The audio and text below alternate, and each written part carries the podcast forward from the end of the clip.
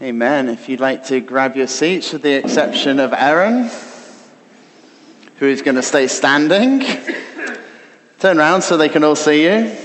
Now, I was realizing this morning that you are getting old when the child who was the star at your first ever Southside um, nativity service is in S1, and also when one of who are affectionately known as the triplets, but of course they have names Erin, Kira, and Joe. When one of them is off to university this week, so like that is just so scary. So what I'm just going to do quickly is I'm going to pray for Erin before the youth go out. But if you'd just like to stretch your arms out towards her, uh, we want to pray that as she goes, she knows God with her, uh, continues to shine as a light for God, and that He plugs her into a worshiping community up in Glasgow. Father, we thank you. Um, that time doesn't stand still, that you do move us on, that you're constantly moving us on with you um, and, and just in life. And Father, we want to pray for Erin, Lord, that as she goes up to Glasgow, um, that, that you would help her to plug in with a great group of Christian and non Christian friends, that you would help and use and bless her in the communities that she is going to become a part of. Lord, we pray for her family, and I, I guess especially for, for mum and dad as they uh, realize that one of three is away, and as they pray for two more to be gone pretty soon. Um, but Father, we pray for this whole family. We thank you for how they serve in our midst, that they are an example of your transformative power. And Lord, we pray that you would continue to use them mightily and use Erin mightily on this next step of the journey. In Jesus' name, amen. So our youth can uh, make their way out now. I Erin, I don't know if you count as youth anymore. You have to stay in. No? She's just blanking me. She's definitely still youth, she's just blanking me. Uh, if you'd like to turn to Mark chapter 3, and uh, I'm going to read, I'm just going to launch into it. You can catch up as we go. Another time, Jesus went into the synagogue, and a man with a shriveled hand was there. Some of them were looking for a reason to accuse Jesus, so they watched him closely to see if he would heal him on the Sabbath. Jesus said to the man with the shriveled hand, Stand up in front of everyone. Then Jesus asked them, Which is lawful on the Sabbath? To do good or to do evil, to save life or to kill? But they remained silent. He looked round at them in anger and deeply distressed at their stubborn hearts, said to the man, Stretch out your hand. He stretched it out, and his hand was completely restored. Then the Pharisees went out and began to plot with the Herodians how they might kill Jesus.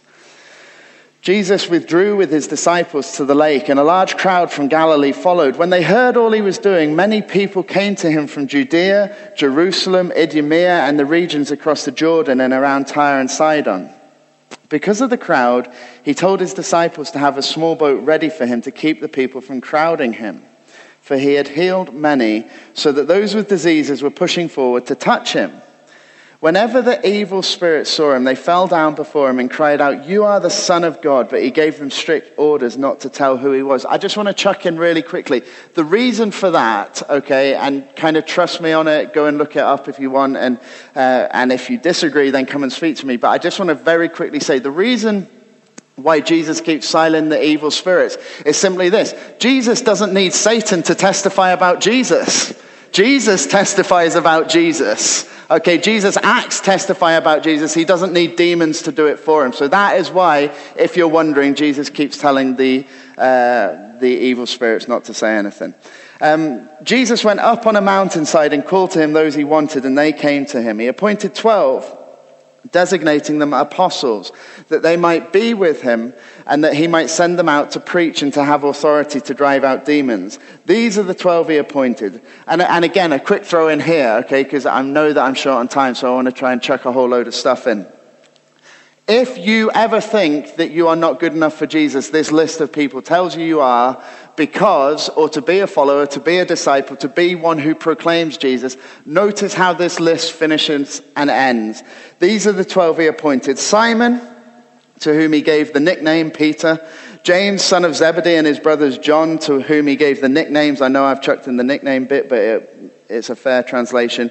Boanerges, which means sons of thunder, Andrew, Philip, Bartholomew, Matthew, Thomas, James, son of Alphaeus, Thaddeus, Simon the Zealot, and Judas Iscariot, who betrayed him. That list starts with two betrayers.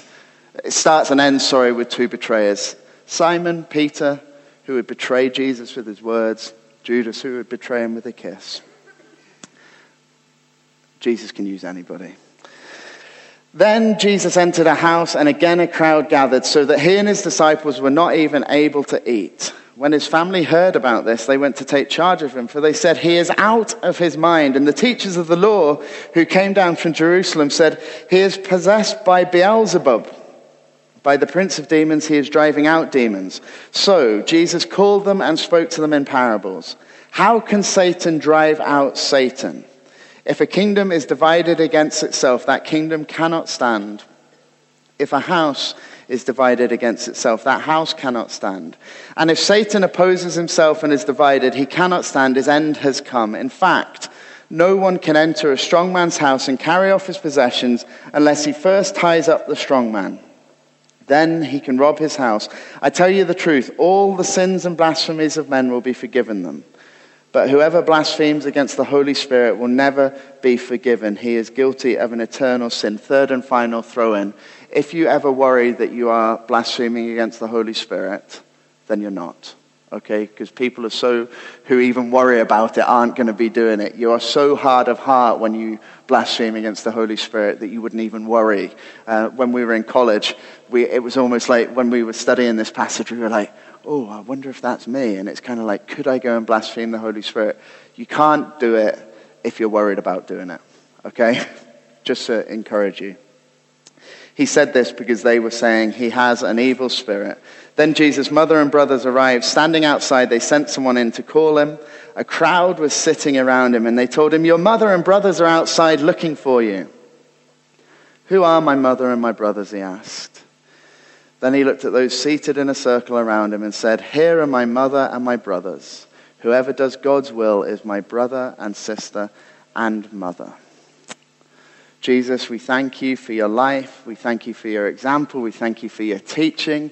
We thank you that you did not and do not need demons to testify to you because your works testify, your words testify, your people testify, your spirit testifies.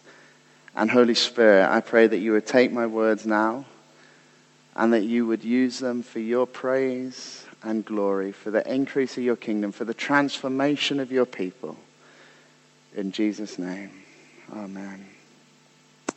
So I said that there was a quote that I was going to read every time, every week of this series. We are running slightly tighter on time this morning because of that incredible testimony that we heard. But it is so important that we hear these stories of what Jesus is doing in our midst, isn't it? It's amazing. Jesus is showing up in our midst and doing incredible things. And so I'm not going to start off with that, that quote, but what I do just want to remind us and, and tell you if you're visiting, the whole point of this series, Re: Jesus Jesus is the name for this series as we journey through Mark's gospel.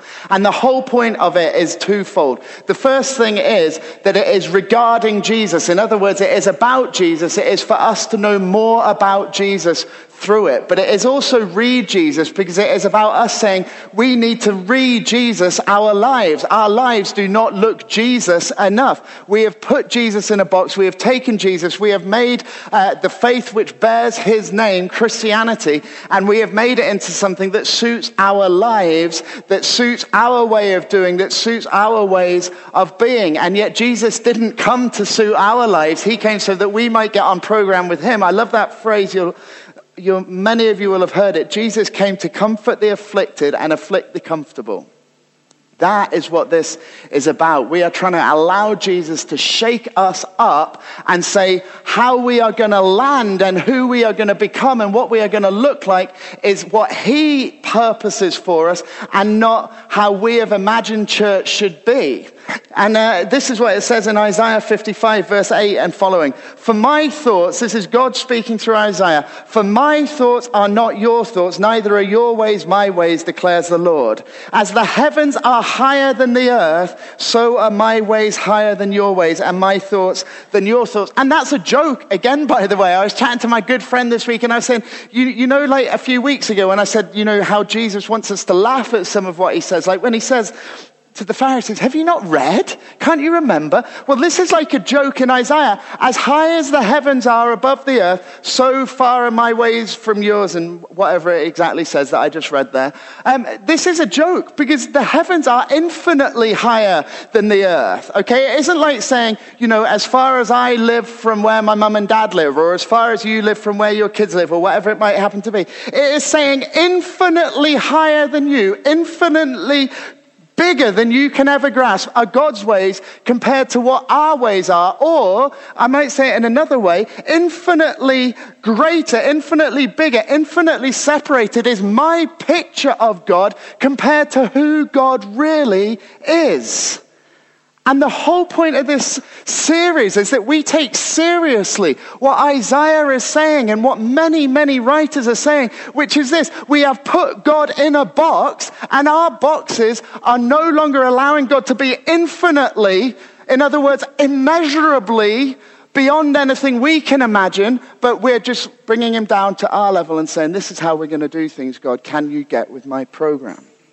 And what I want to do this morning, and it's going to be a real test for me, um, because I have 18 or 19 minutes to go, and uh, we are going to speed our way through all of Mark chapter 3. No, not all of Mark chapter 3.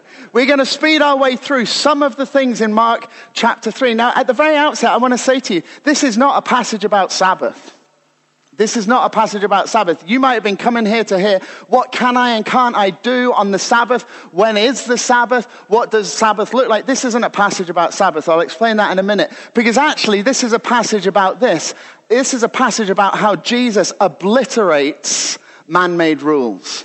At the very start of this passage and going back into chapter 2 where we uh, read about the disciples picking, uh, picking the corn on the Sabbath. This isn't a passage about what we can, can't do on Sabbath. It isn't a passage about when the Sabbath is. It's a passage that says Jesus obliterates man made rules.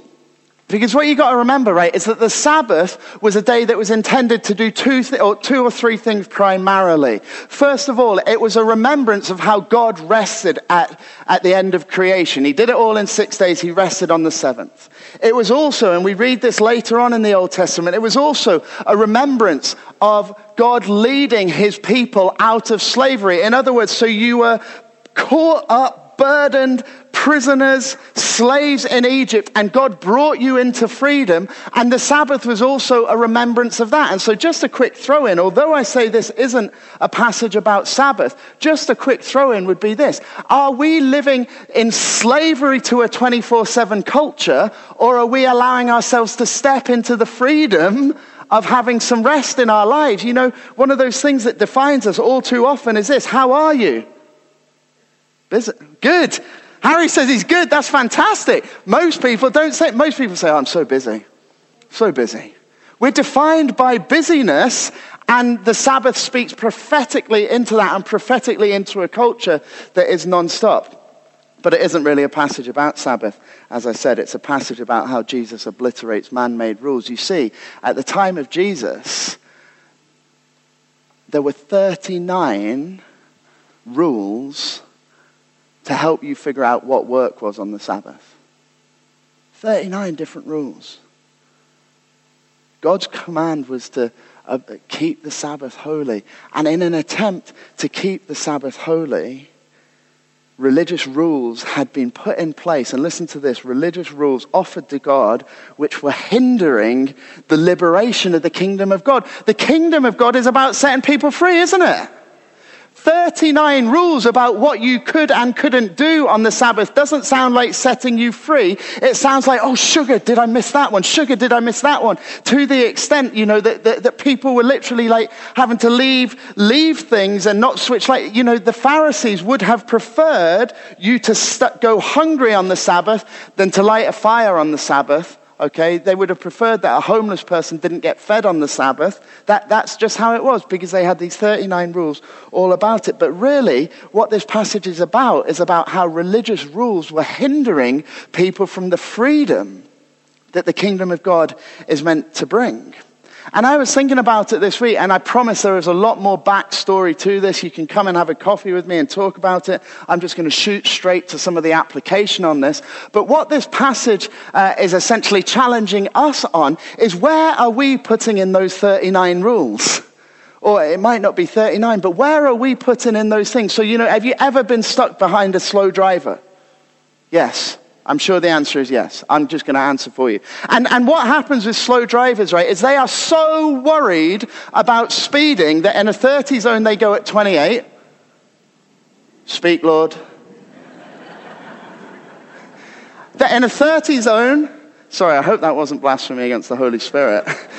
in a 30 zone, they go at 28 just to make sure they don't go over 30. And when you approach a traffic light, even if it's on green, they start to slow down in case it goes to amber. Okay? That is essentially the equivalent of what the Pharisees were doing here. In order to not do anything that was, uh, that was wrong against the Sabbath or that broke the command of the Sabbath, they were putting all of these rules in place. And, and, and church, we do this. Christians do this all the time. We put things in place that, that, to make sure that we don't sin, and then to make sure that we make sure that we don't sin, and then to make sure that we make sure that we make sure that we make sure that we or others don't sin. And so, for example, there are Christians who say, well, you shouldn't drink.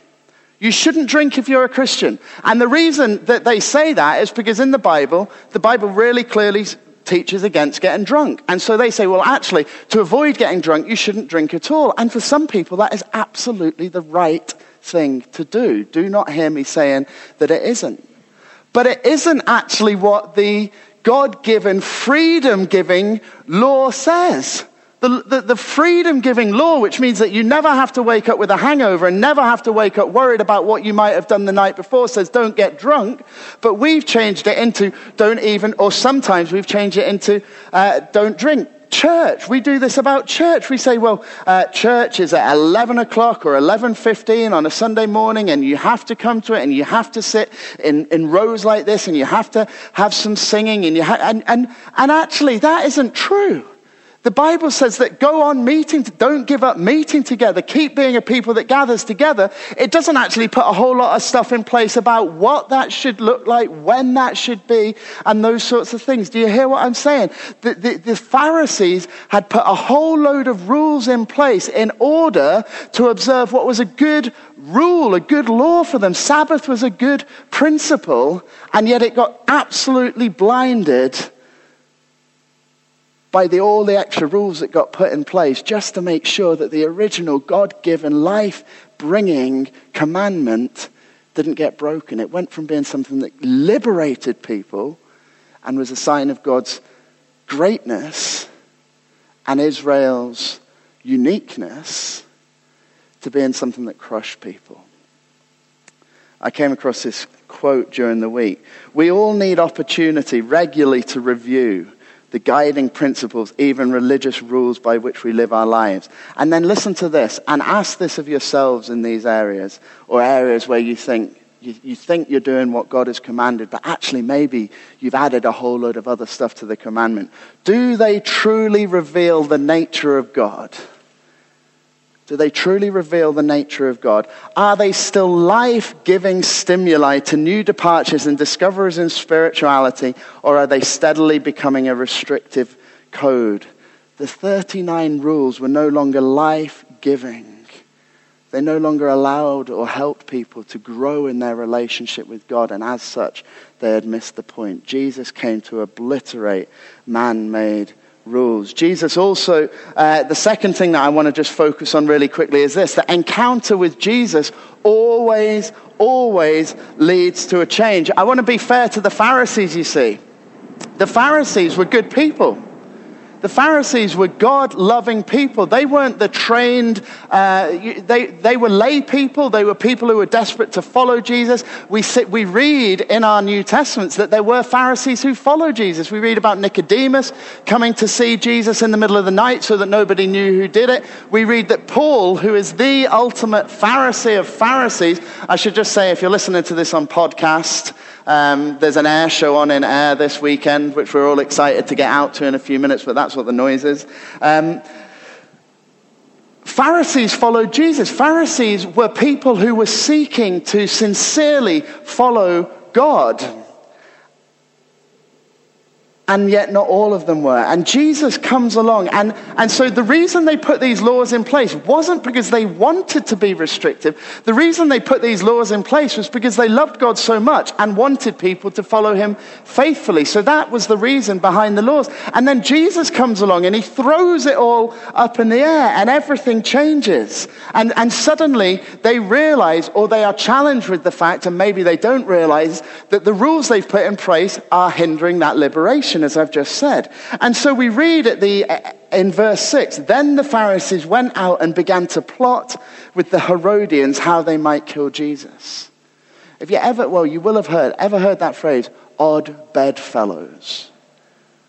This, these are the oddest of bedfellows, okay? The Pharisees, who were Jews, who loved God, who were trying to uphold Jewish faith, getting into bed, so to speak, with the Herodians, who were the Roman vassals, if you like. These were the people who were working on behalf of Rome to keep Roman rule in this area. The Pharisees hated the Herodians. The Herodians wouldn't have looked, looked too fondly on the Pharisees, and yet they had, yet because of an encounter with Jesus, and a hatred that that brings up, they jump into bed together to try and kill Jesus. And the point here, I want to look at it positively as well as negatively, is this an encounter with Jesus leads to change. The Pharisees would never have teamed up with the Herodians, but they had an encounter with Jesus. For them, it was a negative one, and it led to this most sinister of changes in their lives. But nevertheless, it was a change. We read about the fishermen, and it's the opposite. They had an encounter with Jesus, and they followed him.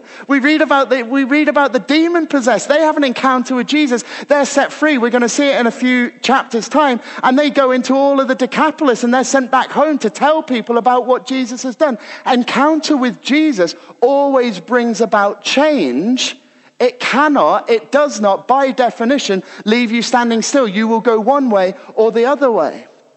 And the, the, the, problem, if you like, in all of our faiths at times is that we are not allowing encounter with Jesus to change us. And I want to ask a question, and, and I'm not going to ask for a show of hands because I was worried that people might put their hands up for the wrong answer, and then you might feel embarrassed because you would think I was right. Um, but my question is this Does your faith look the same as it did a year ago? Does how you walk with Jesus look the same as it did a year ago? And if the answer to that question is yes, can I lovingly suggest that you are missing something?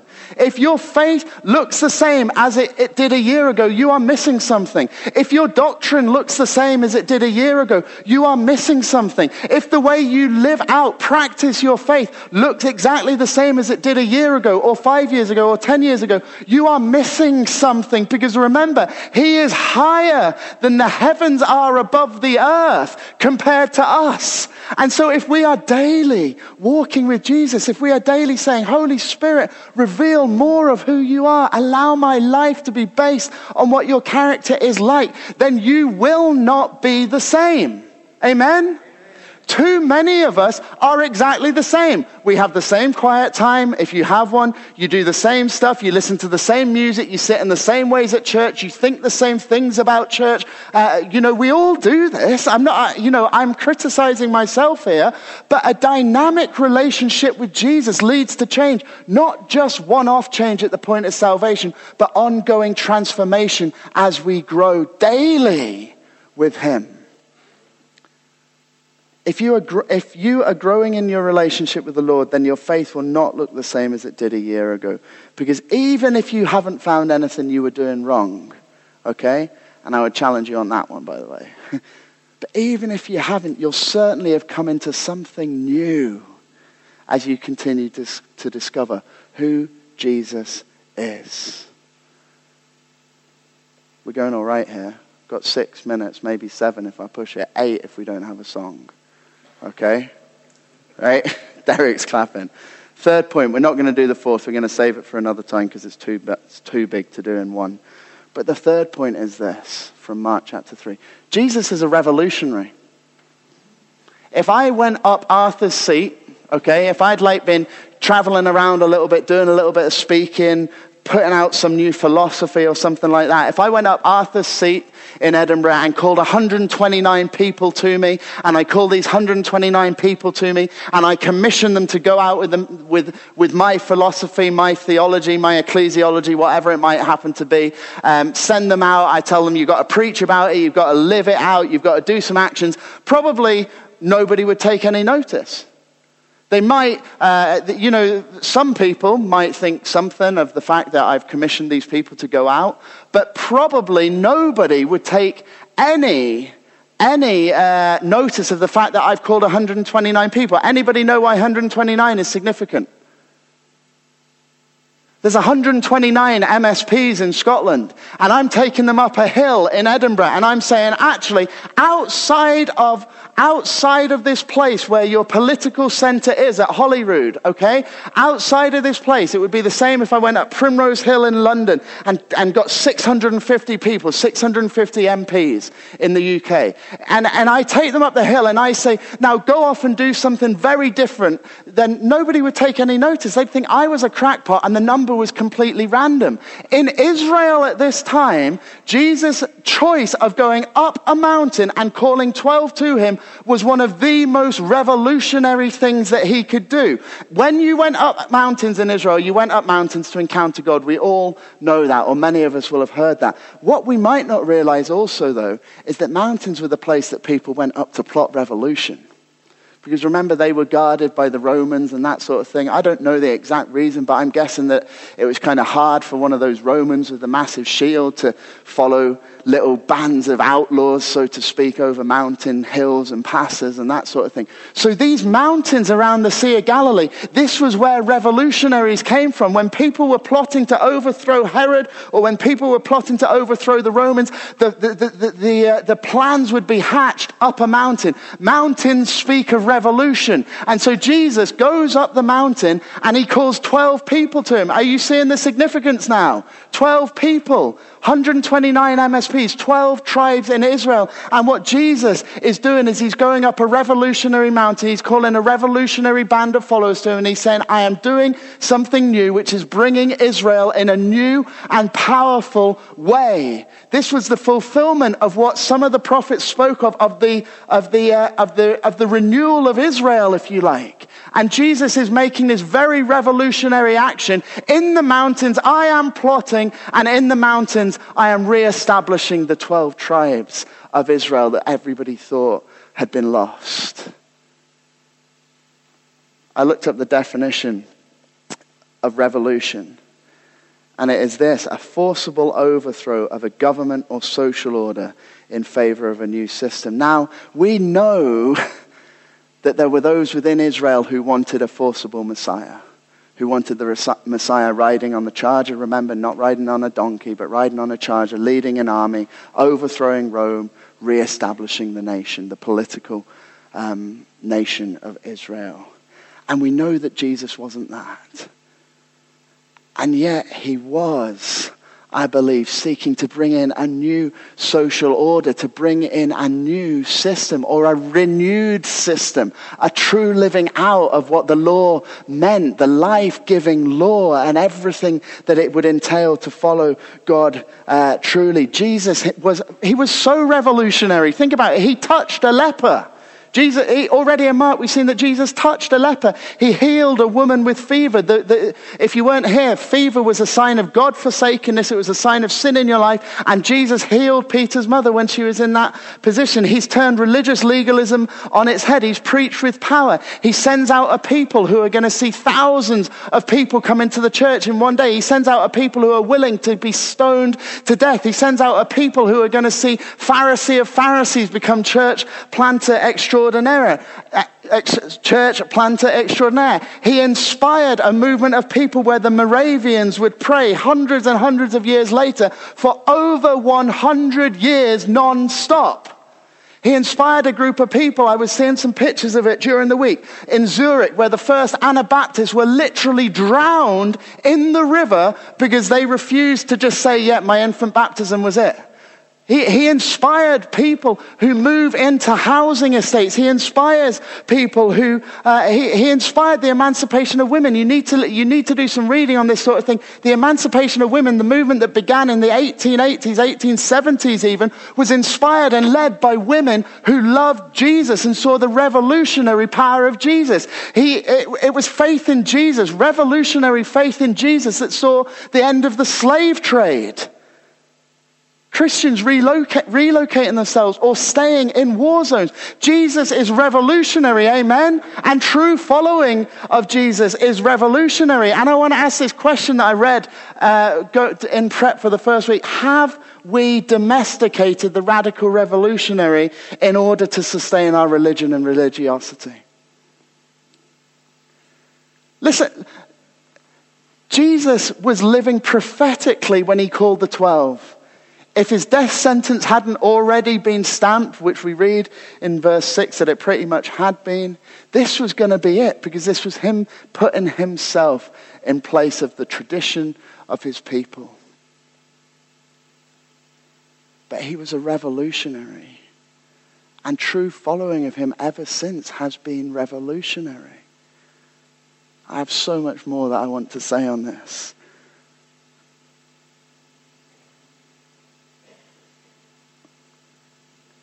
There just isn't time.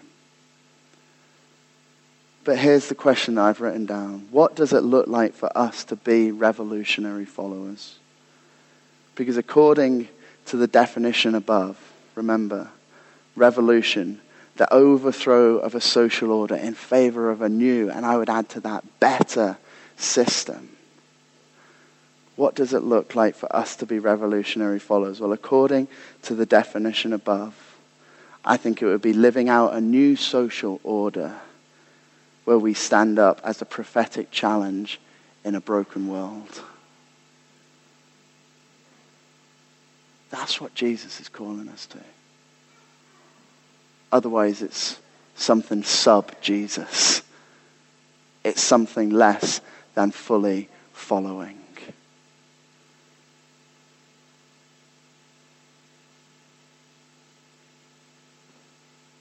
And that, as they say at the end of the kids' stories, is that. But wow. let's stand, let's pray. Uh, at the end, that will be the end of our time together. And if you have children in King's Kids, if you could go out and get them. But please do not just allow, you know, I don't say this about myself at all but go away and listen to that on podcast again. Spend some time reflecting on it. This stuff is so incredibly deep. Not because of who delivers it, not because of where we are now, but because it's all about Jesus. Let's pray. Father, we have been so inspired and challenged this morning as we gather together. We are so grateful to you for your life giving spirit, but we are also so challenged because you are the revolutionary God who turns everything upside down. Would you show us where we have put these man made rules in place? Would you show us where we have um, so often, out of good intentions, God tried to uh, or made it harder for people to follow you? Lord, we repent if we are not being changed daily, weekly, monthly, annually. Would you help us to be a people who are open to your change and transformation? And Lord, would you show us what it looks like to truly be revolutionary followers of a revolutionary God in our day and age? Send us out from this place, we pray. Use us as salt and light. In Jesus' name, amen.